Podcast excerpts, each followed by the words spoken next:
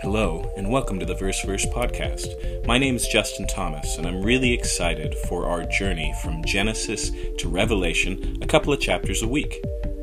My goal is that you would grow in your ability to understand the story that the Bible tells as a whole, as well as your ability to read the Bible for yourself.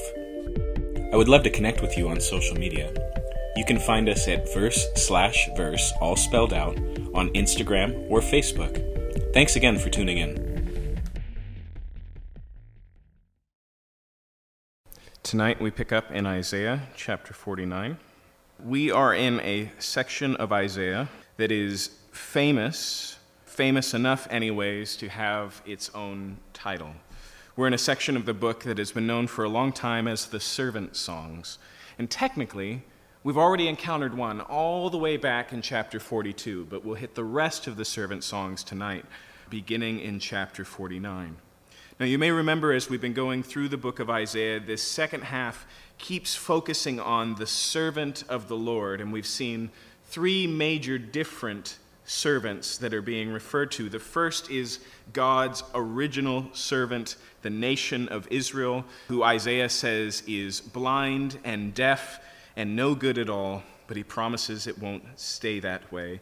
And then there's his servant Cyrus, who he will call by name, who does not yet know him, who is a foreigner, and will deliver his people from Babylon. And then the last servant, the servant of the Lord. But what's interesting is, as we've been going through the book, very early on, all the way back at chapter 40, kind of all of these three servants, each one of them walk on the stages in those first few chapters.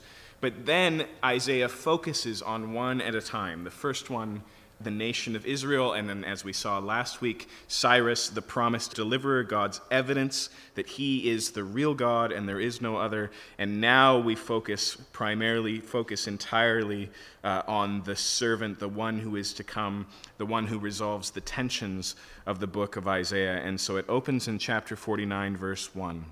Listen to me, O coastlands, and give attention, you peoples from afar. Again, here we see that Isaiah's call here is an international call. It's much further than the boundaries of Israel, even to uh, the boundary peoples that are far away.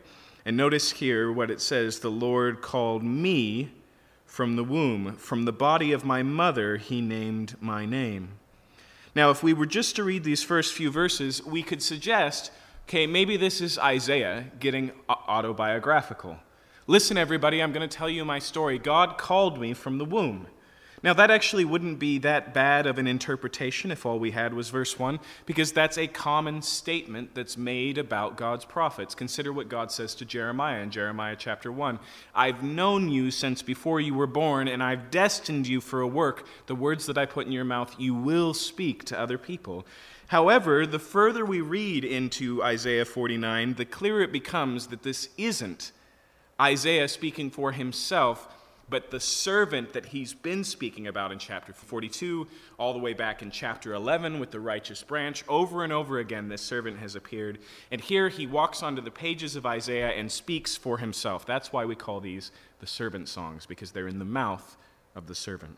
But notice it says, The Lord called me from the womb, from the body of my mother, who he named my name. Now, that's not merely a statement of calling before birth, there is a clear emphasis there on the woman involved, on the mother. And interestingly enough, when we look at the messianic prophecies, when we look at the passages that are messianic in the Old Testament, they always focus on the mother of the Messiah and not the father. The exception, of course, would be that the Messiah is expected to be the son of David. However, when we look, for example, at Genesis 3:15, the very first time God says that he's going to do something about what's gone wrong. Remember the context. Adam and Eve have just rebelled against God. They've eaten of the fruit. They've hid from God. They've lied to him about what's going on. They've blamed one another. God is meting out a sentence, he's giving out consequence. In the middle, he makes a promise. And he says, Yes, you woman, yes, you Eve, you're going to uh, labor now in difficulty and pain, you will bring forth children. But then he makes a promise. He says, I will put enmity between your seed and the seed of the serpent. And although the serpent's seed will crush the heel of your seed, his heel will crush the serpent's head. Okay, and so there's this kind of cryptic exchange that uh, when we get to the New Testament, we see is speaking of the cross itself. This reality that the greatest defeat of the Messiah would actually be his greatest victory, that Satan's biggest win would actually be his undoing. In fact, I can't really think of any better picture of that, just to nail it down really quickly, than what happens in The Lion, the Witch, and the Wardrobe. As four children wander into the mystical land of Narnia and become acquainted with Aslan the Mighty, uh, and then one of the children, betrays his friends, and falls under the condemnation of the law of the land because of his relationship with an evil queen, Jadis. And so the requirement for that betrayal, according to the law, is death, and Aslan offers himself up instead. And Jadis, the devil like character, is ecstatic. And she summons all of her dark friends around to mock and to celebrate their victory over the once powerful Aslan. But it's actually in that death that Aslan breaks the table fulfills the law and overcomes Jadis, and Narnia is saved, right? That's C.S. Lewis's retelling of what we're talking about here. But all the way back in the beginning, it's not the seed of Adam that will be the Savior, but the seed of the woman which, even in Hebrew language, is a strange way to put things. Generally, culturally, women provide the egg or the womb, and men provide the seed or the sperm. But that's not how it's written in Genesis. There's this emphasis on the woman. We saw the same thing in Isaiah chapter 7, as God says to the king, King Ahaz, Behold, the woman shall conceive and bear a child. The virgin shall conceive and bear a child, focusing on the woman.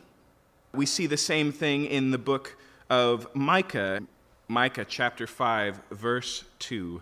But you, O Bethlehem, Ephrathah, who are too little to be among the clans of Judah, from you shall come forth from me one who's to be a ruler in Israel, whose coming forth is from old, from ancient of days.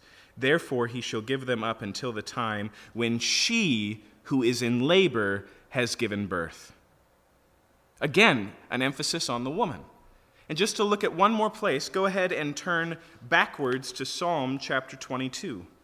Psalm 22, verse 9 Yet you are he who took me from the womb, you made me to trust at my mother's breast. Now, when we put the four together, all being messianic, it may not register as being very significant for you, but remember that Israel is a patriarchal and patricentristic society. In other words, the centerpiece of the family in Jewish thinking is the father. And so you draw your lineage from the father. People know you as, consider, for example, the name of Peter, Simon Bar Jonah, Simon the son of Jonah. Okay? That emphasis is completely lacking in all of these prophecies. Instead, there's a constant reference to the woman. Now, it is interesting that when we get to the New Testament, of course, not only does Matthew connect the virgin prophecy of Isaiah chapter 7 with the birth of Jesus, but also look at what Paul does in Galatians chapter 2. There's a tendency sometimes to think that the virgin birth of Jesus is only referenced in the Gospel of Matthew and then never comes up as being significant in the rest of the New Testament. In fact, some more progressive Christians have suggested is it really that essential of a doctrine? Couldn't it just be that Matthew misread Isaiah and in actuality this isn't a big deal? Do we have to believe that Jesus had a miraculous birth? But here in Galatians, I want you to notice what Paul says in chapter 4, verse 4. But when the fullness of time had come, God sent forth his Son, born of woman, born under the law now, clearly here, Paul could just be making a reference to the fact that Jesus was fully human, the Son of God become man. But again, he doesn't say born of a father, but born of woman. The emphasis is the same. The Bible is consistent on this, okay? It's one of the clear clarifying connections between the Old and the New Testament. Now remember the wording there in Galatians 4 4, in the fullness of time, because we also see that back in Isaiah. Okay, so Isaiah again, chapter 49, verse 2 He made my mouth like a sharp sword. In the shadow of his hand, he hid me. He made me a polished arrow in his quiver, he hid me away. Now, what's the idea here of this servant being hidden? The idea seems to be in Hebrew idiom that it was put away until it was needed. Okay, close by, protected, prepared. And that's what Paul says as well. In the fullness of the time, if I could paraphrase, at just the right time, God sent his son, born of a woman.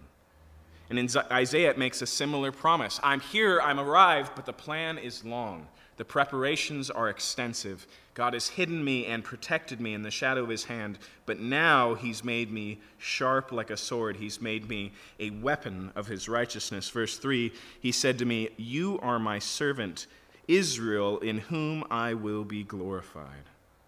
Now, we look at this and we go, now, wait a minute. I thought we were talking about not the nation of Israel, but it seems pretty clear here. The title is given, My Servant Israel.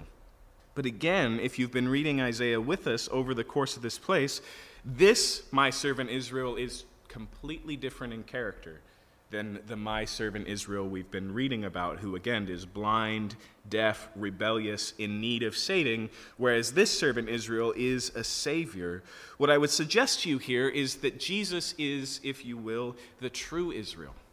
That where Israel has failed, Jesus steps in and fulfills what they were ever meant to be. Now, again, for us being Western thinkers, that's a strange thing, the interchange between a nation and a person. But if you read the Old Testament, you'll see that these things go hand in hand in Jewish thought. That David and the nation of Israel are one and the same. That Abraham and the nation of Israel are one and the same. In fact, there's this running prophecy that begins with Abraham about the seed. In fact, as we already saw, it goes all the way back to Genesis the seed. But if you watch how that seed is talked about, it swings from being plural, your seed will be numbered like the stars, Abraham, to specific, your seed through Isaac and not through Ishmael. It weaves in and out. And just like in English, the plural of seed is seed, uh, unless you're talking about plant seeds, and then it's seeds, but that's a pretty new English change. Uh, in Hebrew, it's the same way the word there is the same, whether it's singular or plural. That's why Paul says in Galatians, now when it says, to your seed I will give, he means seed singular and not seed plural. He's not telling us what the Hebrew parsing is there, he's interpreting for us, okay? But all of that to say here that, that this is an Israelite who is the representative Israelite, who is the head of Israel, and therefore speaks for, stands for Israel. And as we'll see, there's still a tension here. This is my servant Israel, but there's also going to be, uh, in Isaiah 53, we're going to see this servant die for, Isaiah says, my people. It's Israel dying for Israel, okay? In fact, notice here, this is the first time we get a reference to something strange. Do you remember what was said about Cyrus?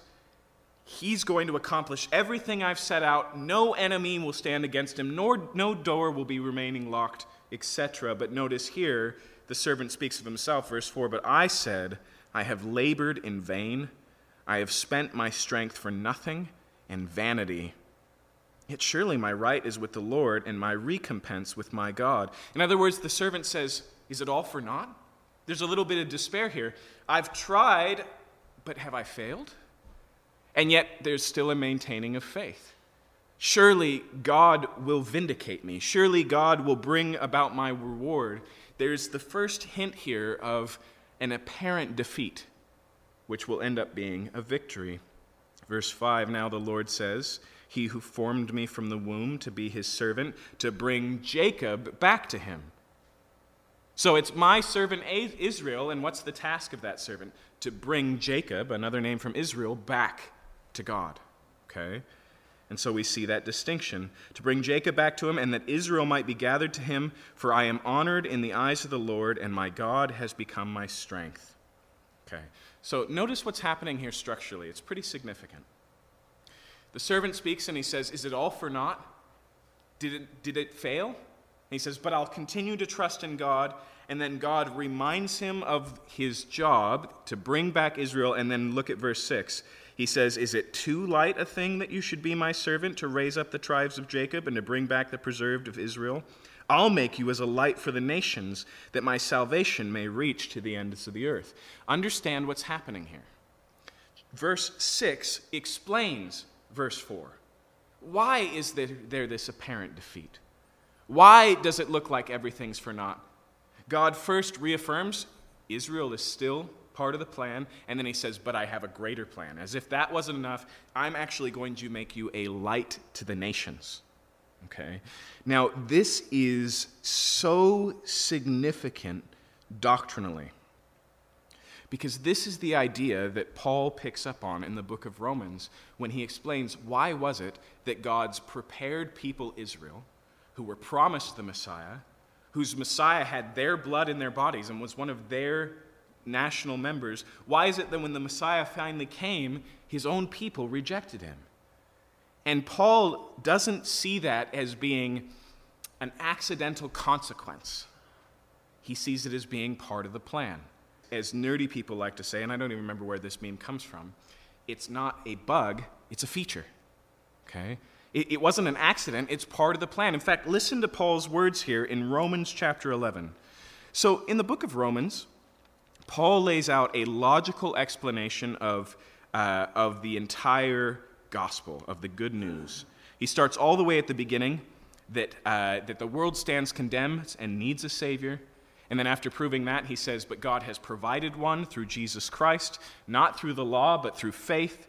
And then he talks about how that salvation works itself out in forgiveness, in the empowering of the Holy Spirit, and how it culminates in nothing separating us from the love of God, right? But then in chapter 9, he deals with a question. And the question is wait a minute.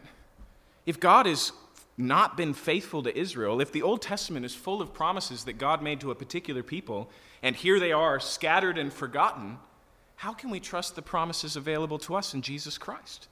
What about the Jew? Is the question of Romans 9, 10, and 11. Okay? It's a very significant set of scripture, but he draws from these ideas here in Isaiah. So look at Romans 11, verse 7. What then? Israel uh, failed to obtain what it was seeking. The elect obtained it, but the rest were hardened. As it is written, God gave them a spirit of stupor, eyes that would not see, and ears that would not hear, down to this very day. Passage sound familiar, doesn't it? That's Isaiah. He says, just as Isaiah said, the Messiah was not received because the people were not receptive. He continues David says, Let their table become a snare and a trap, a stumbling block and retribution for them. Let their eyes be darkened so that they cannot see, and behind their backs forever. In other words, God expected stubborn Israel. God planned for stubborn Israel. In fact, verse 11 So I asked, Did they stumble in order that they might fall? By no means. Rather, through their trespass, salvation has come to the Gentiles. It is through the rejection of their Messiah that the Messiah goes forth out to all the nations. Just as Isaiah had said, no, no, no, no, the stumbling, the blindness, the rejection, as he puts it in the mouth of the servant, the apparent defeat is part of the plan because my plan is bigger than just Israel, it involves all the nations. And then I want you to just turn to one more place, jump all the way down to verse 32. Summarizing his entire argument in chapter 11, Paul says, For God has consigned all to disobedience that he might have mercy on all. Okay? And so Israel, excuse me, the, the nations were already living in disobedience, estranged and alienated from God. But Israel also finds themselves in need of mercy. God consigns all to disobedience that he might have mercy on all. God allows Israel to reject their Messiah so that that message might bring about worldwide salvation to the Jew first, but also to the Gentile. In fact, if you kept reading when I stopped back in verse 12 of chapter 11, he says that God sent the message out to the Gentiles to make the Jews jealous. I'll, I'll give you a really quick parallel. Remember the parable that Jesus tells about the man who has two sons? right? And so one of the sons asks for his inheritance up front, goes out and spends it wastefully, finds himself selling himself into slavery because of his debts, and then he wakes up one morning amongst the pigs. And he goes, This doesn't make any sense. There's plenty of food in my father's house, and his servants eat better than I do, being a slave of some foreigner. I'm going to go back to my father. I'll tell him everything I've done. I'll explain all of the mistakes that I've made, and I'll ask him not to take me again as a son. I'm unworthy of that, but to make me one of his hired servants. And so he goes and he practices his speech and he's ready, and his father sees him coming a far way off and he runs to him and he embraces him. And before his son gets any words out at all, he invites him fully back into the family. And not only does he give him that full status of son again, but he also throws a party. He has a feast. Meanwhile, his elder brother, who has been living at home and working for his father, status quo since the younger brother left, comes home, hears the party, and asks one of the household servants what's going on. He says, Your brother's back. And your father's killed the fatted calf and thrown a big party. And the son is so upset. And he crosses his arm and he refuses to go into the party. And so, just as the father did for the younger brother, he comes out to the older brother and he says, What are you doing out here? And he says, This son who wasted all your money with whores he comes back and you throw him this big party, you kill the fatted calf, you do all these things. Never once have you given me anything to even have a small, you know, dinner with my friends. And what does the father say? Son, all I have is yours. Now here's what we don't always get about that. Uh, about that story. Both the sons find themselves outside the party. Okay? One, because he thinks he's undeserving of it, and so he's going to settle to be a servant. And the other, because he thinks he's deserving of it, but it has missed out on the fatherly relationship at all. He says, I've slaved for you. I've been a perfect employee. But he doesn't understand his status as a son. But here's the thing, and this is true even within revivals within the church God uses the faraway, uh, you know, questionable conversion younger brothers to provoke the elder brothers back into a real relationship with God. But that's just writ small. What Paul says is writ large on the history of the world. That God uses you to provoke the Jews to jealousy because we enjoy all the promises that were given to their fathers in Jesus Christ. It's part of the plan, it's to draw them into the party. Okay? Back to Isaiah. Isaiah says this is the plan salvation not just for the Jews, but reaching to the end of the earth. Verse 7 Thus says the Lord, the Redeemer of Israel and his Holy One, to one deeply despised, abhorred by the nations, the servant of rulers. And so here he speaks to the servant, and what does it say? Not that the nations are going to be receptive to this Messiah, not all of them, anyways, but he's going to be despised. Then in some way he's going to be a servant of rulers. In fact, verse it continues here, kings shall see and arise, princes, and they shall prostrate themselves because of the Lord who is faithful, the Holy One of Israel who has chosen you. In other words, Isaiah says the initial reception of the nations is also going to be one of resistance. It's also going to be, but there will come a time where all kings come and bow down and recognize we were wrong. You are the Messiah. Uh, consider Psalm 2. Why do the nations rage? And the kings of the earth plot in vain against the Lord and against his anointed one. He says basically, this whole thing, this resistance to the Messiah doesn't make any sense, and then he exhorts kiss the Son now while there's still time, embrace him now. But there's the recognition that eventually the Messiah will rule over all things, whether they want to or not. Now, we're going to come back to this idea, and we'll have a better window into it, so let's move on, verse 8. Thus says the Lord. In a time of favor I have answered you. In a day of salvation I have helped you. I will keep you and give you as a covenant to the people to establish the land, to apportion the desolate heritage, heritages. Again, notice we see a person operating as a covenant. Okay, we've seen that earlier in Isaiah, but again it's repeated. Verse 9 saying to the prisoners, Come out, and to those who are in darkness, appear. And they shall feed along the ways, on bare heights shall be their pasture. They shall not hunger or thirst, neither scorching wind nor sun shall strike them. For he who has pity on them will lead them, and by the springs of water he will guide them. Notice here the language has suddenly become pastoral, shepherding language right? It's, it's the fulfillment of Psalm 23, the Lord is my shepherd. But I want to draw your attention to that language in verse 10 they shall not hunger or thirst, neither scorching wind nor sun shall strike them. That's the language that John employs in the book of Revelation, chapter 7, to talk about where this is all going. That God is gathering together a people of all nations, and he will protect them and preserve them. And remember there, hunger, thirst, scorching wind, sun, those are all aspects of the curse. This is God protecting people from what happened all the way back in Genesis chapter 3. And then notice, I love this imagery in verse 11 I will make all my mountains a road, and my highways shall be raised up. In other words, remove every obstacle. Just blow through the entire mountain pass, a wide road for all who will come. Behold, verse 12, these shall come from afar. And behold, these from the north and from the west, these from the land of the Syene, which would be the south. Sing for joy, O heavens, and exult, O earth. Break forth, O mountains, into singing, for the Lord has comforted his people and will have compassion on his afflicted. And so he comes to the end of the servant song and he breaks out into an exhortation to praise God, which is another thing we've seen consistently in the book of Isaiah, and we will again tonight. But notice, Isaiah gives this exhortation rejoice, because this is God's plan of comfort, verse 14. But Zion said, The Lord has forsaken me, my Lord has forgotten me. Remember the context of these prophecies, right?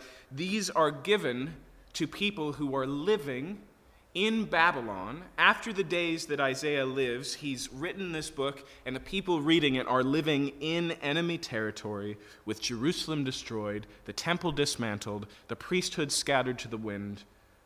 In other words, if I could paraphrase the audience of Isaiah right here, they're saying, So what? What does it matter what God is going to do all the way there? How can we even believe Him where here we sit in the ashes of our old life? Here we're experiencing all of this defeat. Notice what Isaiah says in verse 15 Can a woman forget her nursing child, that she should have no compassion on the son of her womb? He makes an illustration. He says, Can a woman in the midst of nursing a baby suddenly forget and reject that child, cast it away from her? It's, it's pretty unthinkable. It's not that it doesn't happen, but it's so unnatural is the phrase we would use, right? God says, But if, if that could happen, he says, Even these may forget, yet I will not forget you, Israel. Behold, I've engraved you on the palms of my hand, and your walls are continuously before me. Have you ever written something to remember on your hand or on your arm? Right? This is how God is. He's so devoted to Israel, and the word here for engraved is carved. It's, it's tattoo level, okay? You know, some people get the mom tattoo on their shoulder. God basically says here, right on my hand is Israel. In fact, it looks like, because he says, Your walls are continuously before me, the city of Jerusalem is just tattooed on his palms. It's commitment, it's permanence, okay? It's promises. Verse 17 Your builders make haste, your destroyers and those who laid waste go out from you. Lift up your eyes around you and see, they all gather, they all come to you. As I live, declares the Lord, you shall put them all on as an ornament. You shall bind them on as a bride does. In other words, what he's saying is the desolation, the difficulty, the destruction, it's temporary. And you will see in your own days the restoration of these things. Verse 19 Surely your waste and your desolate places and your devastated land, surely now will be too narrow for your inhabitants, and all those who swallow you up will be far away. Now, this pushes the envelope. It's easy to read this looking backwards and go, okay, well, yeah, isn't that what happened? Under Cyrus, as we read earlier in Isaiah, uh, a proclamation goes out. Israel begins to resettle in Jerusalem and reestablished there. And by the days of Jesus, right, they're living back in the land. The temple is rebuilt, the priesthood is operating. But it pushes further here and it says the land's going to be too small for you. You're going to be overcrowded in Jerusalem. Now, if you read the books of Nehemiah and Ezra, it does not look like that. Okay? It looks like a barely inhabited place. Most of it's demolished, and then there's a few rebuilt buildings where people are living. In fact, notice what it says in verse 20 the children of your bereavement will yet say in your ear, ears, This place is too narrow for me. Make room for me to dwell in.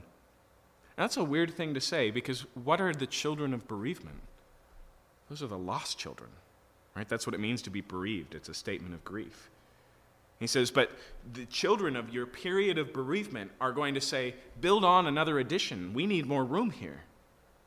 Okay, it's a contrast between things as they are and things as they will be. In fact, notice verse 21 you will say in your heart, Who has borne me these?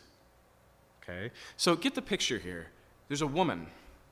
She's lost all of her children death, disease, destruction, war, it doesn't really say. And she's weeping.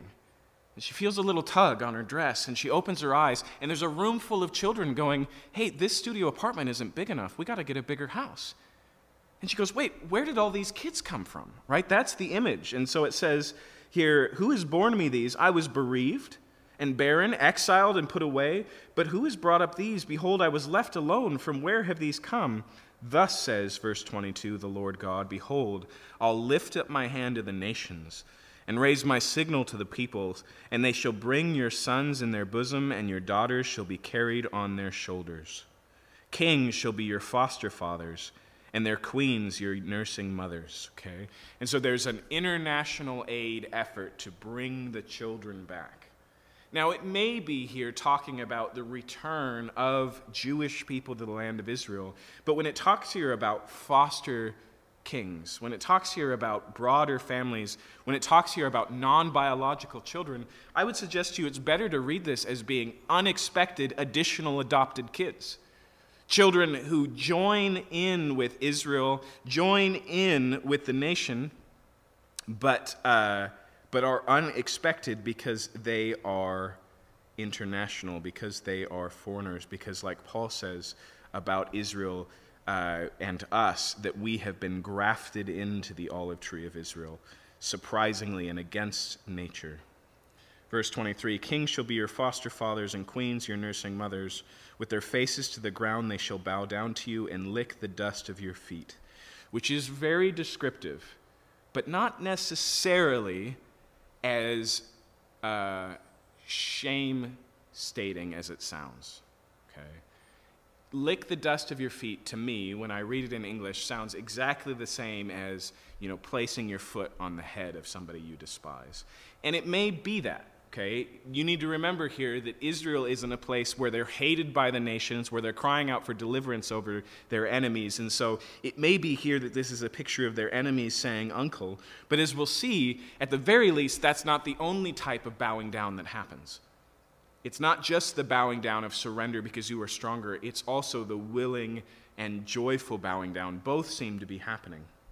Then you will know, he says, then you, Israel when I've reversed your fortune entirely, when I've taken the widow and given her a room full of children, right? Then you will know that I'm the Lord, and those who wait for me shall not be put to shame. Again, God will be proven faithful in all of his promises. Every word that he's given will come to pass, and nobody who trusts in him will be disappointed. Okay. Verse 24 Can the prey be taken from the mighty, or the captives of a tyrant be rescued? For thus says the Lord Even of the captives of the mighty shall be taken, and the prey of the tyrant shall be rescued. For I will contend with those who contend with you, and I will save your children. And I will make your oppressors eat their own flesh, and they shall be drunk with their blood as with wine.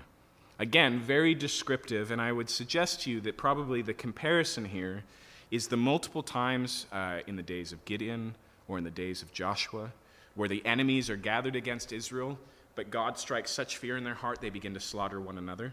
That's the idea, right? It's that the armies are going to fall apart in their alliance against Israel and kill one another.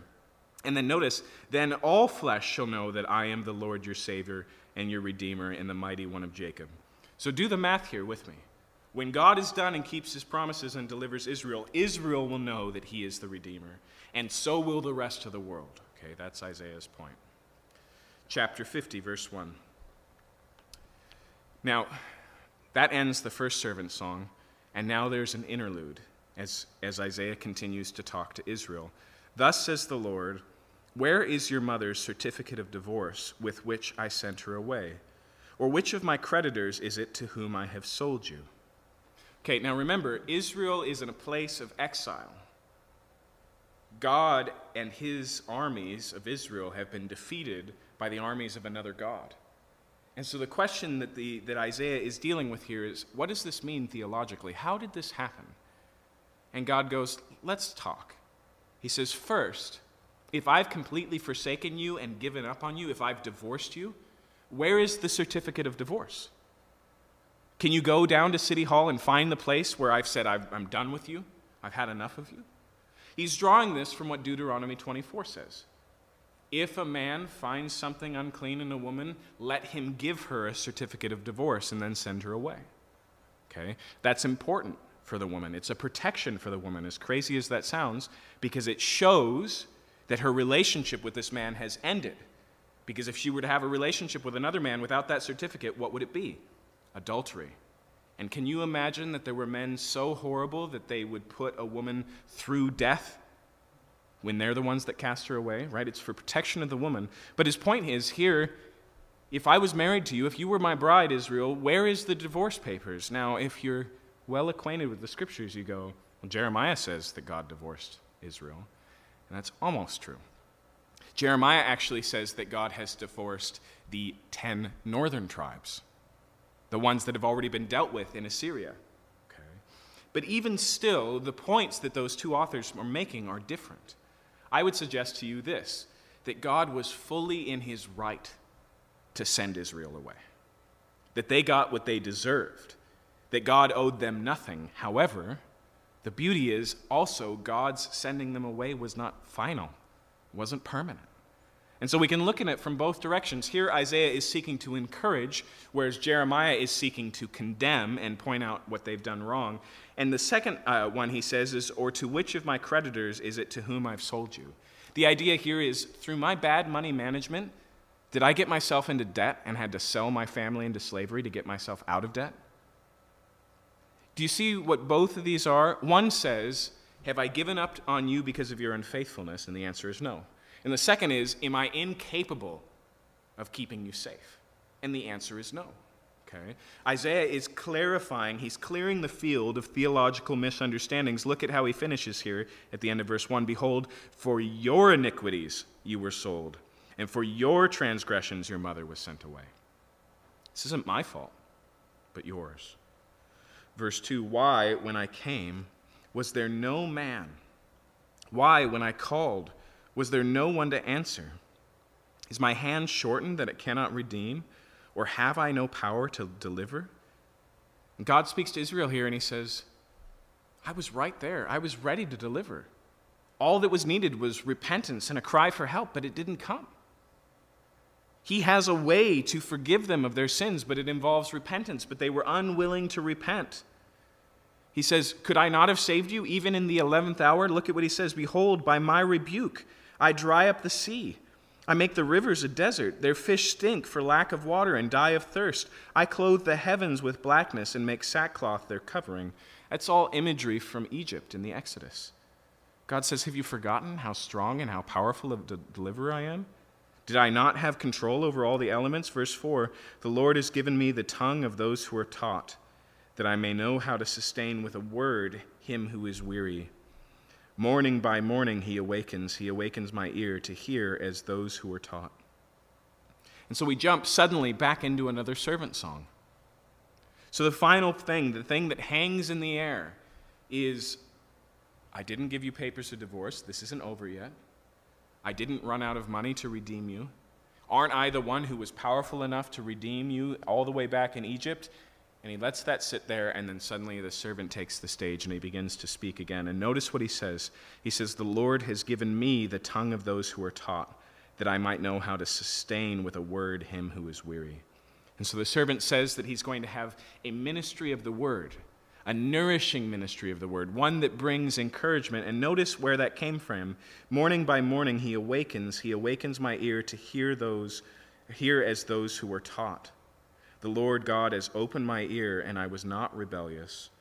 I turned not backwards. And so here the servant says, I was a willing student, and God taught me directly. Okay?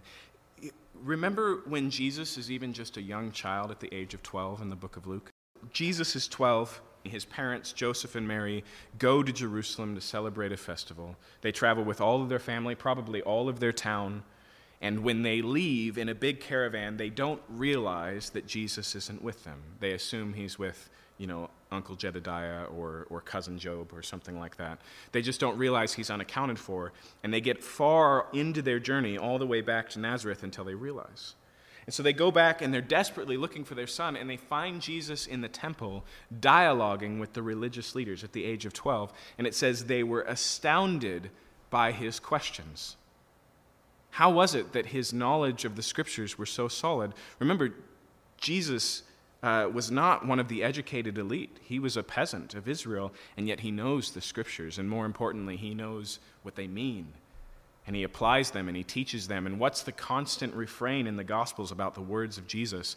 That he astounded the crowds because his teaching was so different than other people's, right? Where did that come from? Isaiah says it happened as God directly taught and instructed Jesus himself. In his fullness of humanity, he imparted to him a word, and then, most importantly, what limits us in a divine education? Disobedience. Disobedience makes for closed eyes, it makes for uh, unopened ears. It causes us to misinterpret, to stop listening, to wander out of our lessons, to come up with our own teachings, to take the did God really say in the garden and say, I'm going to determine now what's right and wrong. But he didn't find that in Jesus. In fact, notice what it says, verse 5 The Lord God opened my ear. I was not rebellious. I turned not backwards. I gave my back to those who strike, and my cheeks to those who pull out the beard. I hid not my face from disgrace and spitting. To paraphrase what Paul says in Philippians, Jesus was obedient. He took on the form of a servant and was obedient to the Lord, even to the point of death. Throughout the trial of Jesus, throughout the despising and the mocking, throughout the beatings that he receives, no disobedience. In fact, Hebrews says something profound. It says that Jesus learned obedience by the things that he suffered, which means that it was a costly lesson, not an easy one. It wasn't hypothetical, it wasn't theoretical, it was practiced, it was lived out. When Jesus says to us in the Sermon on the Mount, turn the other cheek, he's not speaking instruction that he doesn't fully and completely experience. And he experiences it not just as someone who's a better person than you, but as someone who's fully in submission to God the Father. And Isaiah points to that here. And so, again, we're like, wait, so the servant of the Lord, the appointed one, God's chosen one, the one who's instructed, the one whose ministry is one of giving nourishment and encouragement, he's going to be beaten and mocked and struck. And then notice in verse 7 But the Lord God helps me. Therefore, I've not been disgraced. Therefore, I've set my face like a flint and I know that I shall not be put to shame. Luke seems to pick up on that imagery there. The idea here of setting your face like a flint, you know, a flint is, is a sharp rock. It has only edges. It's, it's something that when it strikes, it strikes through. It doesn't bounce off, okay?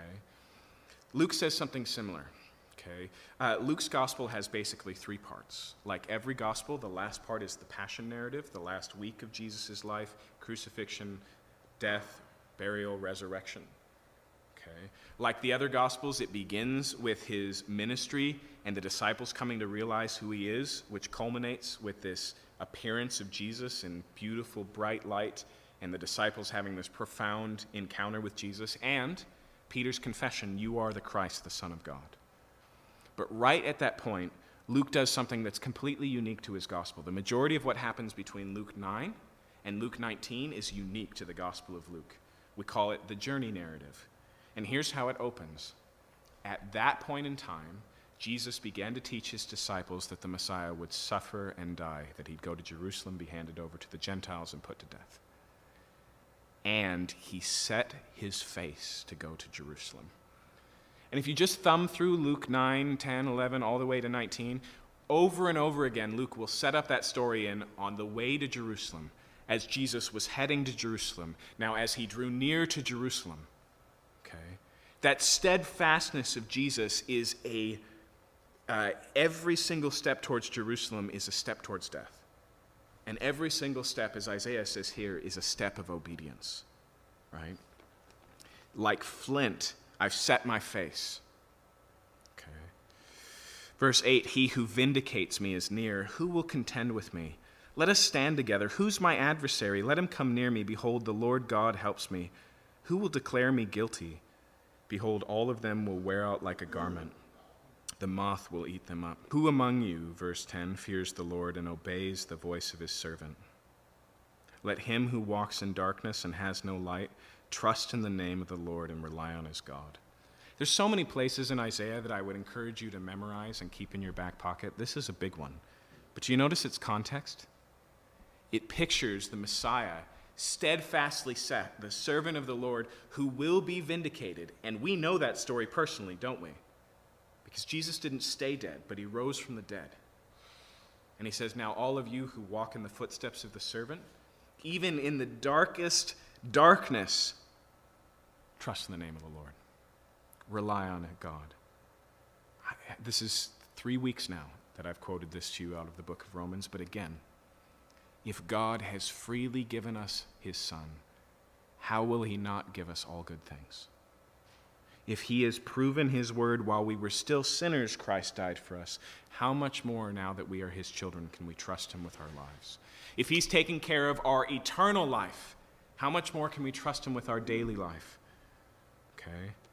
And so he says here anyone who follows, who obeys the voice of the servant of the Lord, even if it's dark, Trust the Lord, you will not be disappointed. Verse 11 Behold, all you who kindle a fire, who equip yourselves with burning torches, walk by the light of your fire and the torches that you have kindled. This you have from my hand, you shall lie down in torment. Now that's a little cryptic, but it's presenting two alternatives, two ways to handle darkness. One is to trust in the Lord of light, and the other is to kindle your own fire. And he says, All right, you guys who want to make your own way, you who want to save yourself, Go ahead and try. He says, but that way leads to death. There's a way, Proverbs says, that seems right to a man, but its end is destruction. Chapter 51. Listen to me, you who pursue righteousness, you who seek the Lord. Look to the rock from which you were hewn, and to the quarry from which you were dug. Look to Abraham your father, and to Sarah who bore you, for he was but one when I called him, that I might bless him and multiply him. Remember the audience again? the remnant. Isaiah calls them the remnant. They're just the leftovers of God's people. And he says, Don't forget that this whole story began with one man and a barren wife. Don't forget that what I'm capable of, like Ezekiel, Ezekiel's brought out into a valley, and the valley is full of dry bones. And God speaks to him in the wind and says, Son, can these dry bones live? And he says, You know, Lord. That's the right answer, right? Here, it's the same idea. He says, can I, who brought life out of nothing, not bring life out of death? Can I, who made a people, a great nation of Israel, out of a man and his barren wife, and that miraculous son and his barren wife, and that miraculous son and his barren wife, can I not meet you where you are? Israel, verse 3 For the Lord comforts Zion. He comforts all her waste places and makes her wilderness like Eden her deserts like the garden of the Lord. Joy and gladness will be found in her, thanksgiving and the voice of song. Give attention to me, my people. Give ear to me, my nation, for a law will go out from me, and I will set justice for a light to the peoples. Remember, peoples, plural, always refers beyond Israel to the nations. My people, Israel, the peoples, everyone else, okay? So this law is going to go out. He says here, The coastlands hope for me, and for my arm they wait. Lift up your eyes to the heaven and look at the earth beneath, for the heaven vanished like smoke, and the earth wear out like a garment, and they who dwell in it will die in like manner, but my salvation will be forever, and my righteousness will never be dismayed. Now, that's not here a statement about what will happen at the end of time, except in the fact that everything that we live in is subject to time, right? In scientific terms, we call it entropy. Stuff slows down. The second law of thermody- thermodynamics stuff goes from organized and orderly to chaos, from together to not together. Okay? Corruption is the state of the world we live in. And he says, wind history forward until everything is gone, but my word will stand. My salvation will stand. Verse 7 Listen to me, you who know righteousness, the people in whose heart is my law. Fear not the reproach of man, nor be dismayed at their revilings. For the moth will eat them up like a garment, and the worm will eat them up like wool, but my righteousness will be forever, and my salvation to all generations. Again, he addresses those who will believe, those who will obey, those who will trust the servant. And he says, Don't fear the enemies that you'll encounter, because they're just dust. They're just vapor, they're not going to last. He says, But I and my promises will. Verse 9 Awake, awake, put on strength, O arm of the Lord. Awake as in the days of old, the generations of long ago. Was it not you who cut Rahab in pieces, who pierced the dragon? Now, some suggest here that the reference to Rahab is Isaiah playing with some Babylonian creation myths. If you look at the creation myths of Mesopotamia, the creation myths of Babylon, and a few of the other places, you find one of the gods attacking a great monster, some sort of great beast or a dragon, and then carving that up and creating out of it the world as we know it. Okay. However, that's not Rahab. Okay. That's not that's Tiamat in Babylon. Okay. If he wanted to use the story, he'd use the right name here. They just see cut him to pieces and they go, "Oh, that sounds like a Babylonian myth." But what's interesting here is Isaiah has already used this name Rahab not for a Babylonian god from the, um, from the pantheon of Babylon, but as a nickname for Egypt. Now, when you read that again, suddenly we're not talking about a creation myth at all. We're talking again about Exodus. In fact, look at the context of this statement. Verse 9 again. Awake, awake, put on strength, O arm of the Lord, as in the days of old, the generations long ago. Was it not you who cut Rahab in pieces, who pierced the dragon? Was it not you who dried up the sea, the waters of the great deep, who made the depths of the sea a way for the Redeemer to pass over? Okay, a dried up sea, a defeated enemy, a Passover. Sound familiar? It's the Exodus. As always, the paradigm of redemption in the Old Testament and the New is the Exodus, this first time demonstration of God's salvation. And then notice what happens here. This is so interesting. Verse 11 And the ransomed of the Lord shall return and come to Zion with singing. Everlasting joy shall be upon their heads. They shall obtain gladness and joy, and sorrow and sighing shall flee away. Now, why is that interesting? First, this is a word for word quotation of earlier in Isaiah. So, at first reading, and this is clearly what's happening in the text, Isaiah quotes himself. But notice the context here. Who's speaking in this passage? Is it Isaiah who's calling for God to rise up and save his people again? No, it's the people themselves. What happens here is the people of Israel take the words of Isaiah as their own, believing in the promises of God, reminding themselves of what Isaiah and therefore the Lord has said, and repeating it, that this is what's happened for us. God, rise up and do what you did, and do it again. It's like that hymn we sing in this church a lot I've seen you move the mountains, and I believe I'll see you do it again. It's the people of Israel here saying, I've seen you redeem your people, and I believe you'll do it again. We will be ransomed. We will come to Zion with singing. We shall, will see sorrow and sighing flee away. Verse 12 I, I am he who comforts you. Who are you that you are, who are you that you are afraid of man who dies? Of the Son of Man who's made like grass and have forgotten the Lord your Maker, who stretched out the heavens and laid the foundation of the earth. And you fear continually all the day because of the wrath of the oppressor when he sets himself to destroy? And where is that wrath of the oppressor? He who is bowed down shall be speedily released. He shall not die and go down to the pit, neither shall his bread be lacking. I am the Lord your God, who steers up the sea so that its waves roar. The Lord of hosts is his name, and I've put my words in your mouth. And I've covered you in the shadow of my hands, establishing the heavens and laying the foundation of the earth, and saying to Zion, You are my people. Wake yourself. Wake yourself. Stand up, O Jerusalem, you who've drunk from the hand of the Lord the cup of his wrath, who have drunk to the dregs the bowl the cup of staggering. Okay, get the picture here. He sees Israel as being hungover effectively, drunk on the judgment of God. And they've drank it down to the dregs, that means to the bottom of the cup, and because of that, they're staggering. Verse 18 There is none to guide her. Among all the sons she has born, there's none to take her by the hand. Among all the sons she has brought up. Okay, what is the paradigm of what a drunk person needs? Someone to take them by the hand and get them home. One of my uh, favorite books is by George MacDonald. It's called Sir Gibbie. And Gibbie's just a little boy who happens to be deaf, and his father's a drunk. Not deaf, deaf. Gibbie is deaf, and his father is a drunk. And there's this scene that's always stuck with me in the book where he goes to get his father home. He's just a boy of like eight. He goes to get his father home from the bar, and the way George MacDonald explains it is that his father is like a top, and Gibbie is running back and forth from his right to his left to keep him from falling over, you know, on his way home. But God looks out at Israel and he says, There was no one to help you. As you staggered, there was nothing to happen but you would fall. He says, verse 19, These things, these two things have happened to you. Who will console you? Devastation and destruction, famine and sword. Who will comfort you?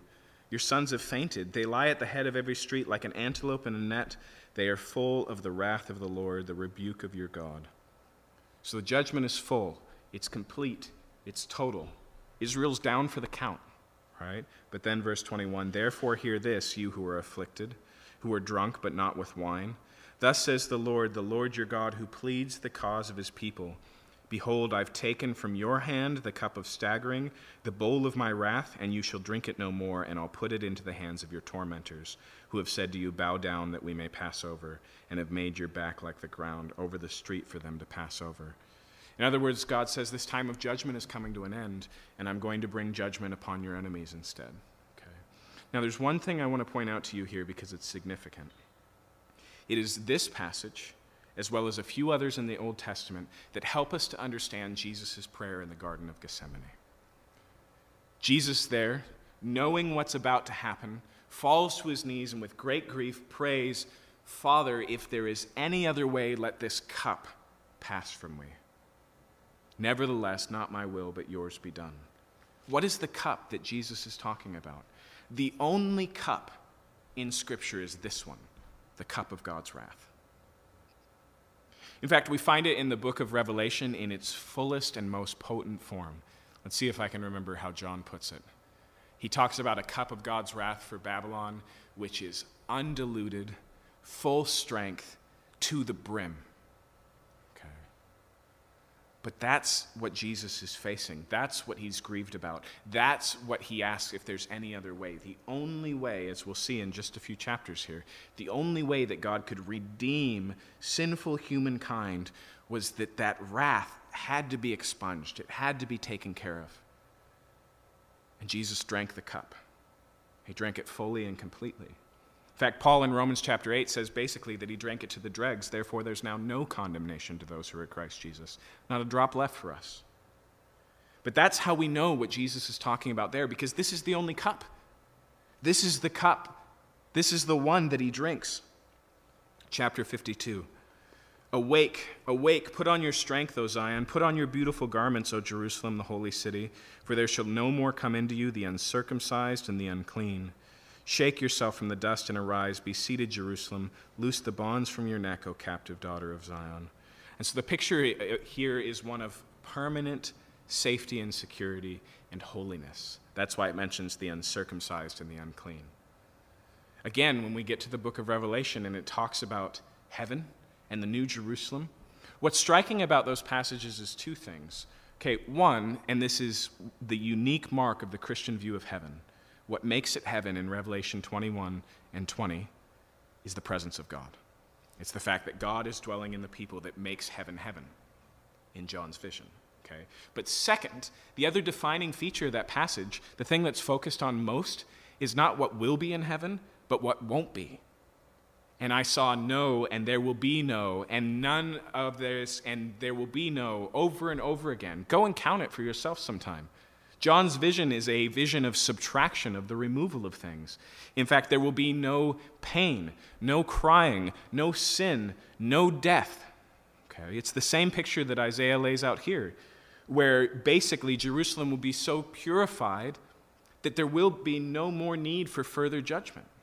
They will be so holy, there will be nothing unsafe in the city. There will be no more anything that enters into its midst, at midst that would tarnish it that would darken its doorstep. That's what Isaiah says here, verse 3 For thus says the Lord, You were sold for nothing, and you shall be redeemed without money. For thus says the Lord God, My people went down at the first into Egypt to sojourn there, and the Assyrian oppressed them from the north. Now, therefore, what I have here, declares the Lord, seeing my people are taken away from nothing. Okay? Egypt, Assyria, and now Babylon. Those are the three that Isaiah references there. And he says, Their rulers wail, declares the Lord.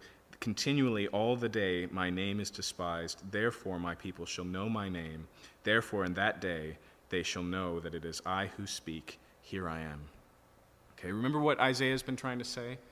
Yes, things are dark and they're dire, but before the salvation comes, I'm going to set these things right. And through that salvation, I'm going to bring out the full of all the promises. Consider what it says in Daniel. Daniel has a vision, and he says it's, this vision is for the fulfillment of all the prophecies, for the ending of sin and sacrifice, for the restoration of the temple. It's the whole kit and caboodle. And if you go and read that prophecy, it's a prophecy about the Messiah who would come and be cut off. Okay?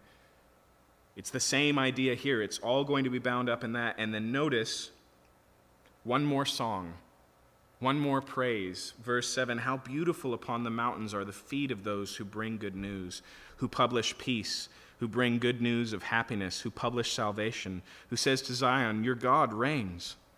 Do you remember in 2 Kings chapter 7? where, uh, where Samaria, the capital of the northern tribes of Israel, is surrounded by their enemies. And they're being starved out. And it's gotten so bad that the economy's gone to pot. There's nothing to eat. People are starving. Four lepers are sitting at the gate, and they have this conversation because that's how bad it's gotten. We only have a couple of options here. We can keep sitting in the gate, and we'll die. We can go into the city, but there's nothing to eat in the city, so nobody will help us, and we'll die. So let's turn ourselves over to the enemies maybe they'll have mercy on us. And if they don't, it's just the same alternative as the other ones we die. Okay? Which is, I would suggest to you, a very slim likelihood that this enemy army is going to take in a bunch of life threatening, contagious lepers. Okay? But that's how bad the logic is. Okay? And so as they're on their way, the enemy armies that are gathered around suddenly hear this sound of an army full of chariots, and they think somehow Samaria's gotten a message out to Egypt, Reinforcements have come. We got to get out of here. They don't even take time to pack up their belongings. They leave their tents, they leave their shoes, they leave everything behind. They're just gone. And so these four lepers walk into the camp and they look around, and it's deserted. And they eat and they drink and they clothe themselves and they bury some treasure. And then one of them speaks up and goes, Hey, this isn't right. Clearly, God has delivered Israel, and they don't even know it. Right? Isn't that a little bit wild? Here they are enjoying the victory of God, and there's an entire city that thinks they're still defeated that's still starving, that doesn't know. And he goes, We have to go tell them. And they come, and the message is such good news, it's actually unbelievable. And the guards over the wall go, I think this is probably a trap. But they send a couple of courageous soldiers to check it out, and they find it to be the case. Do you understand now this idea of beautiful feet of those who bring good news? Even these lepers, probably not, but I'll use the illustration anyways, they're put up on the shoulders of the people and marched through town, right? they're seen as good people because they bear such good news, right? A parade is required. That's the picture here. Um, verse 8 The voice of your watchmen, they lift up their voice. Together they sing for joy. For eye to eye they see the return of the Lord to Zion. Break forth together into singing, you waste places of Jerusalem. For the Lord has comforted his people. He has redeemed Jerusalem. The Lord has bared his holy arm before the eyes of all the nations, and all the ends of the earth shall see the salvation of our God. And then there's a call, verse 11 Depart, depart, go out from there, touch no unclean thing. Go out from the midst of her, purify yourselves, you who bear the vessels of the Lord. For you shall not go out in haste, and you shall not go out in flight, for the Lord will go before you, and the God of Israel will be your rear guard. Now, again, the therefore of this is be prepared to leave. Be ready to go out. Just like Egypt, they ate the Passover meal, and they ate it with their sandals on with one foot out the door, metaphorically, ready to go because God was going to deliver them. He says, Be prepared because this is going to happen, and you're not going to be chased out like it was last time. You're going to walk home freely. But interestingly enough, it's also this language, I believe, that Peter picks up on and gives us an exhortation for us, where he basically says, If God has brought about this greater deliverance, then separate yourselves from the world that you live in. Not the people, but the ways of the people if you've been brought out of the city, if you've been removed from judgment, taken from the kingdom of darkness, and translated into the kingdom of light, how then should you live? And Peter, if I remember right, he refers to this passage to do so. Now, all of this has been building, and we, we have some questions. We see the servant of the Lord who's going to set everything right. That all the promises of God, if you will, are yes and amen in Him. We've seen that there's going to be some sort of rejection, mocking, spitting, surprising defeat, and that somehow that defeat will be the victory. But here's where it gets real. Here's where it gets explicit. Okay. Chapter 53 is the resolve of the entire book, going all the way back to the beginning when God says, I have a way towards forgiveness. I have a way to set these things right, and it's not because you're going to become faithful, but I will prove my faithfulness. Right? All of these tensions are bringing to this place, and finally, we get the most, uh, the final and culminating, climaxing servant song, verse 13. Behold, my servant shall, be act, shall act wisely. He shall be high and lifted up and be exalted. Now, side note, that phrase for high and lifted up is used three times in Isaiah and always of God himself. So it's striking here to find it of the servant, especially because remember what God said last week? I am God alone, there is no other. I will share my glory with no one. And yet here he says the servant will be high and lifted up using the same language that has been reserved in Isaiah for God himself. That's where things are headed. But first, verse 14, as many as were astonished at you, his appearance was so marred beyond human semblance, and his form beyond the children of mankind. High and lifted up, praised by the people, but first, you won't even be able to look at him. His appearance was so marred, you couldn't even tell he was human anymore. Verse 15 So shall he sprinkle many nations. And sprinkle is a weird word. It's not one that we use in a lot of contexts. You can sprinkle seasoning, you can sprinkle sprinkles. Okay? In the Bible, it really only has one connotation, and that's the sprinkling of blood. Okay? If you go back to the book of Exodus, when God uh, gives his covenant to the people of Israel, Moses kills the calf of the covenant, and he puts the blood in a bowl and he sprinkles it on the people of Israel. Okay? It's of purifying, it's of sanctifying, it's of forgiveness. And it says here that this one, who's marred beyond appearance, he'll sprinkle many nations. Kings shall shut their mouths because of him. For that which has not been told to them, they see, and that which they've not heard, they understand. Remember that language from earlier? Hearing you will not hear, seeing you will not see. But here it's reversed. What you've never heard, you'll suddenly hear. What you couldn't see, you'll suddenly come to understand. Who has believed what he has heard from us? And whom has the arm of the Lord been revealed?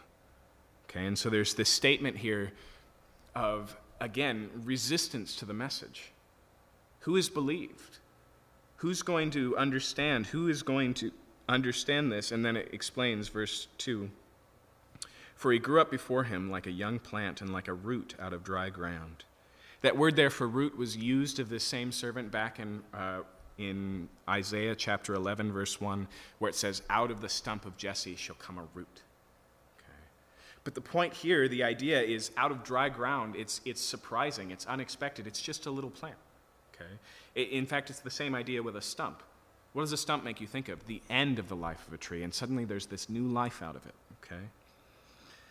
Um, he had no form or majesty that we should look at him, and no beauty that we should desire him. Unimpressive. Nothing striking. You know, we, we have a tendency to portray Jesus in films as a beautiful person. But Isaiah says he wasn't going to be memorable. He wasn't going to be physically attractive. He wasn't going to be noticed in all. And then look, he continues here um, verse 3 He was despised and rejected by men, a man of sorrows and acquainted with grief. As one from whom men hide their faces, he was despised, and we esteemed him not. Now, I want you to notice a new pronoun there. It's the pronoun we. Right? And so the idea here is that Isaiah is speaking of one of a group of people, and they don't get it. They despise, they reject, they uh, they hide their faces. They give him no esteem. Then notice verse 4 Surely he has borne our griefs and carried our sorrows. Okay, so his life is one of many sorrows, one of grief. But now Isaiah has the epiphany. He's like, but the griefs were ours, but the sorrows were ours. In fact, he carries it further. He says, Yet we esteemed him stricken, smitten by God, and afflicted. We thought God was bringing judgment on him. We thought everything we're seeing was the evidence of God's disapproval, but notice what he says in verse 5 But he was wounded for our transgressions, he was crushed for our iniquities. Upon him was the chastisement that brought us peace, and with his stripes we are healed. When we talk theologically about what God does on the cross, we call it in language penal substitutionary atonement. Okay, penal involving a judgment penalty, substitutionary meaning in place of. Okay. Now, this is the language that the New Testament uses to talk about the cross, but it's also the language that Isaiah uses. Isaiah says here, We thought he was being judged on his, half, on his behalf, but it was our transgressions that he paid for. It was our punishment that he bore. It's his chastisement that brought us peace. It's his stripes that bring us healing. And then verse 6 All we like sheep have gone astray. We have turned every one to his own way, and the Lord has laid on him the iniquity of us all. We did the sinning, he bore the punishment. Now, there are other interpretations of this passage that don't involve Jesus. Um, the modern Jewish interpretation is usually that this speaks of the people of Israel. Okay? And let's be honest, the Jews know how to suffer. They've been through the wringer quite a few times in very different nations. But when we look at Isaiah and he refers to my people, who else is he talking about but the Jews?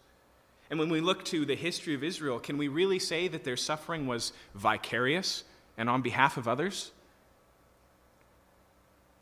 What's really interesting is in early Jewish history, after Jesus had come, for the first few centuries, because as you can imagine, this passage became an important apologetic to Christians, one that they would open up to their Jewish friends and say, It's right here in your Bible.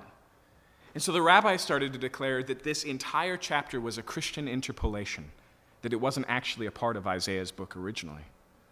And they continued that for a long, long time. But then something really significant happened. Okay? About 60 years ago, a shepherd boy out in the land of Israel threw a stone into a cave and heard a pot broke. And when he went inside, he found all of these pots, and in them we found what we call the Dead Sea Scrolls. And if you go to the shrine of the book in the Israel Museum in Jerusalem, you will find a copy, not the original, but one of the things they found in that Dead Sea Scrolls, which is an entire, without missing a single verse copy of the book of Isaiah that is older than Jesus. And guess what's right in the middle of it? Isaiah 53. And so, uh, so now, like I said, there's a modern interpretation that it's Israel, but that doesn't really fit progressive Christians who don't believe in prophecy suggest all sorts of things out of their, well, honestly, out of thin air that this could be. But it's clear that it's coming from their determination that this cannot be real prophecy that speaks of Jesus. But if you're familiar with the Gospels, if you read them, the parallels are so profound. The picture is painted. And not just the fact that it's like, oh, it says he'd be mocked, and look, that's the language that Mark uses. That's not what I mean. I mean here that the whole concept of Christ dying on the cross for our sins, bearing the punishment on his shoulders, and being brought back to life, it's written large right here in its full theological glory. It's not just Psalm 22. It's Isaiah 53, and it's so deep. In fact, notice verse 7 He was oppressed, he was afflicted, yet he opened not his mouth like a lamb that is led to the slaughter, and like a sheep before its shearers is silent, so he opened not his mouth. And so here again, the servant is one who endures the shame and the despising as an act of obedience and trust in the Lord. Verse 8 By oppression and judgment he was taken away. And as for his generation, who considered that he was cut off out of the land of the living? Okay, so what we see here is false trial, oppression and judgment, right? And then it says, as for his generation, everyone went, that's it, he's over, he's dead. The language here of cut off is a technical term.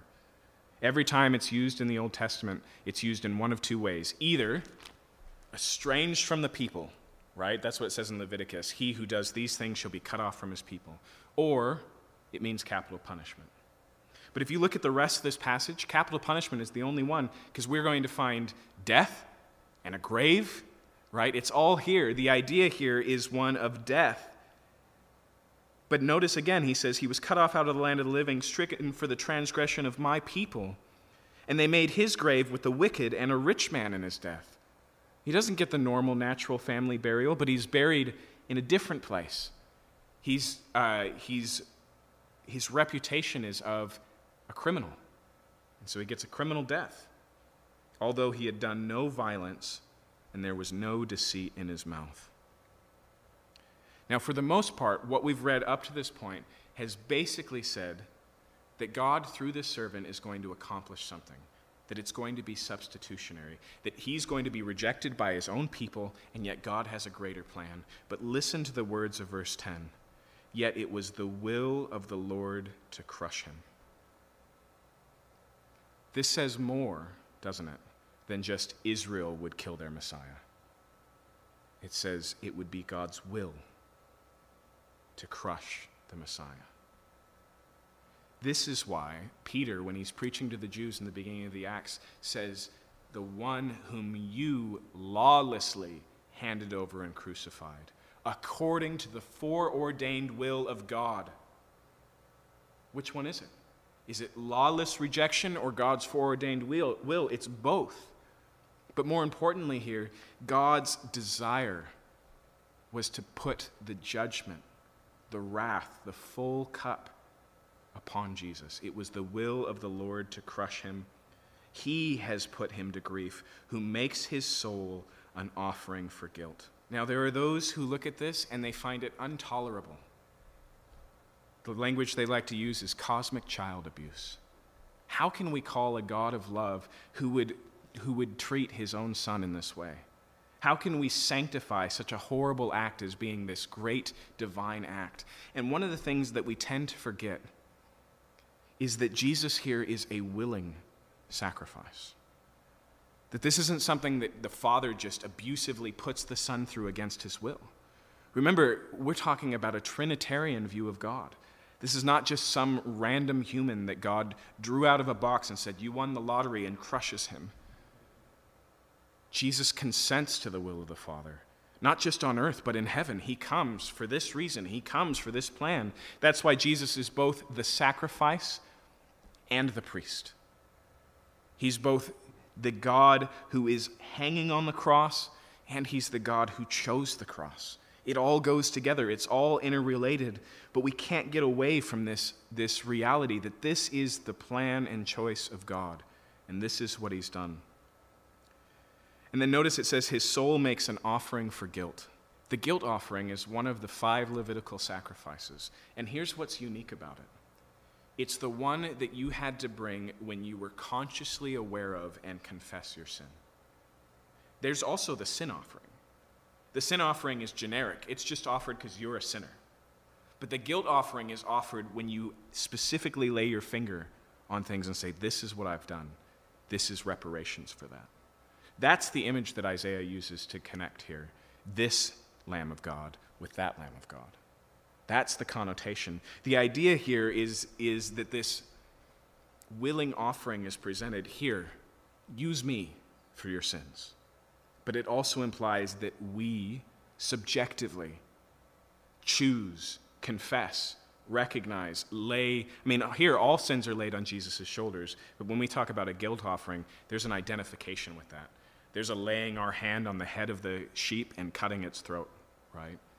There's a significance in that image there. But notice what it says here. When his soul makes an offering for guilt, he shall see his offspring, he shall prolong his days. Surprise ending death, grave, cut off. But he will see beyond that. He will live beyond that. He will see many generations. Okay, he continues here the will of the Lord shall prosper in his hands. Psalm 22 plays the same way. We make a mistake when we hear Jesus quote the opening of Psalm 22 on the cross, My God, my God, why have you forsaken me? And see that as Jesus just throwing in the towel of utter despair. Now, to be clear, we've already seen him in the garden. He is fully human, he wrestles with God's will, he feels the full weight of what's happening. But Psalm 22 is not one of the dark, hopeless Psalms. It's a psalm of deliverance. And it's surprising because it's the same thing. The psalmist goes all the way to the point of death. They pierced my hands and feet, it says. You can see all of my bones. I was surrounded by my enemies. There was none to deliver me. It gets all the way to death, and then suddenly it turns to rejoicing in God's deliverance, just like Isaiah 53 does. Death, destruction, defeat, and yet, that's not the end of the story. We see the same thing here. In fact, notice what it says in 11 Out of the anguish of his soul he shall see and be satisfied. By his knowledge shall the righteous one, my servant, make many to be accounted righteous. That phrase there, accounted righteous, that's the concept that we call justification. It means that God has done the math in such a way that your sins were subtracted from your column and put in Jesus's. And then they were dealt with on the cross. And then Jesus' righteousness was subtracted from Jesus' column and put in yours. And so you're now justified, seen as righteous. But that's what Isaiah says here. By his knowledge shall the righteous one, my servant, make many to be accounted righteous, and he shall bear their iniquities. Here's how Paul puts it in 2 Corinthians He who knew no sin became sin for us so that we might become the righteousness of God. Martin Luther called that verse the great exchange. But Isaiah beat Luther to the punch, beat Paul to the punch. Here he lays out that idea. And then notice how it finishes, verse 12. Therefore, I will divide with him a portion with the many, and he shall divide the spoil with the strong. In other words, I will, I will highly exalt him. He will be one of the greats. He will be at the top of the food chain. He will be exalted. In other words, we're getting back to where we started back in chapter 52, verse 13. Behold, my servant shall act wisely. He shall be highly lifted up and exalted. And then we watch the downward slope all the way to the bottom. And now we watch it as it comes all the way back up. Okay. Why will he be exalted? Why will he divide his portion with the many and with the strong? Because he poured out his soul to death and was numbered with the transgressors, transgressors, yet he bore the sins of many and makes intercession for the transgressors. What is the glory of Jesus? What is it the reason he's so exalted? Philippians puts it this way He who was in the very form of God did not consider equality with God as something to be held on to, but he made himself of no reputation. And taking on the form of a man, he became as a servant and was obedient even to the point of death, even death on the cross. Therefore, God has highly exalted him, that at the name of Jesus, every knee should bow and every tongue confess on heaven and earth and under the earth that Jesus Christ is Lord to the glory of God the Father. Where does Paul get that storyline arc? He gets it here from Isaiah. But I want to point out one last thing here as we finish here. It says, He bore the sins of many, and then it says, He makes intercession for the transgressors. Do you see the grammatical difference there? It's easy to miss because we don't generally think about grammar. He bore the sins, that's past tense. He makes intercession. Depending on how you parse it in the Hebrew, that's either present or future. This is not just referring to Jesus' words on the cross when he prays for those who crucify him Father, forgive them, for they know not what they do. Most likely, this refers to what Jesus is doing now, as he ever lives to make intercession for us. Okay. The idea here is of Jesus' ongoing mediatorial ministry that's fully available, inviting people in. Again, Jesus isn't just the sacrifice, but the priest.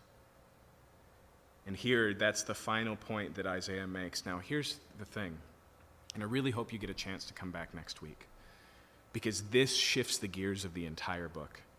And what happens next is all the results and follow through and consequences of this. And it is a whole new world. We're going to encounter things in uh, the story here to come that shape John's view of heaven. And I saw the new heavens and the new earth. That comes from this section of Isaiah. We are going to see things in the Old Testament that seem permanent and unreachable be overturned. And so we're going to find, you know, in the book of Deuteronomy, the eunuch, or the one whose testicles are crushed, they're cut off from the people. They're kept distance. They're not allowed in the assembly of the Lord. But all of a sudden, there's a place for them now after Jesus Christ. We're going to see the barren, and suddenly she's going to have more children and more rejoicing. We're going to see all of these things change. But the pivot is right here. Isaiah has basically been saying, Hold all on, Israel. So salvation is coming. Just a minute. I'm going to tell you more. And he finally gets there. He lays it all on the table and he goes, Now Let's talk about what's coming after. That's where we'll be headed next week. Let's pray. Father, we thank you tonight for your word. One of your apostles tells us that the prophets long to know about the fulfillments of these promises, but we, we see their fulfillment. We have the eyewitness testimony of the New Testament. We have the words of those who placed their fingers in the scars in your wrists, in the scar in your side, who saw you alive, and who lived their lives and died their deaths on the ground of that reality of your resurrection, who knew firsthand that the Word of God was proven true and is reliable. Lord, we thank you for these great and precious promises. We thank you for all of the truth entailed within, Lord, because we know it's not just Israel. It's not just their transgressions, it's ours. We thank you so much for making a sacrifice. We thank you so much, Jesus, for being a sacrifice. We thank you so much, Holy Spirit, for applying the blood of that sacrifice to us, making us pure and holy and righteous. I pray, Lord, that we would understand what Isaiah says how beautiful are the people who bring good news. I pray, Lord, that we, like those four lepers, would go, wait, it doesn't make any sense for us to enjoy this victory and keep it to ourselves. Lord, you were a man of sorrows, and because of that, we have joy. We thank you, Lord. We thank you for what you've done. Continue to apply it to us, continue to attract us to it, continue to make it the centerpiece of our lives and our greatest hope. In Jesus' name we pray. Amen.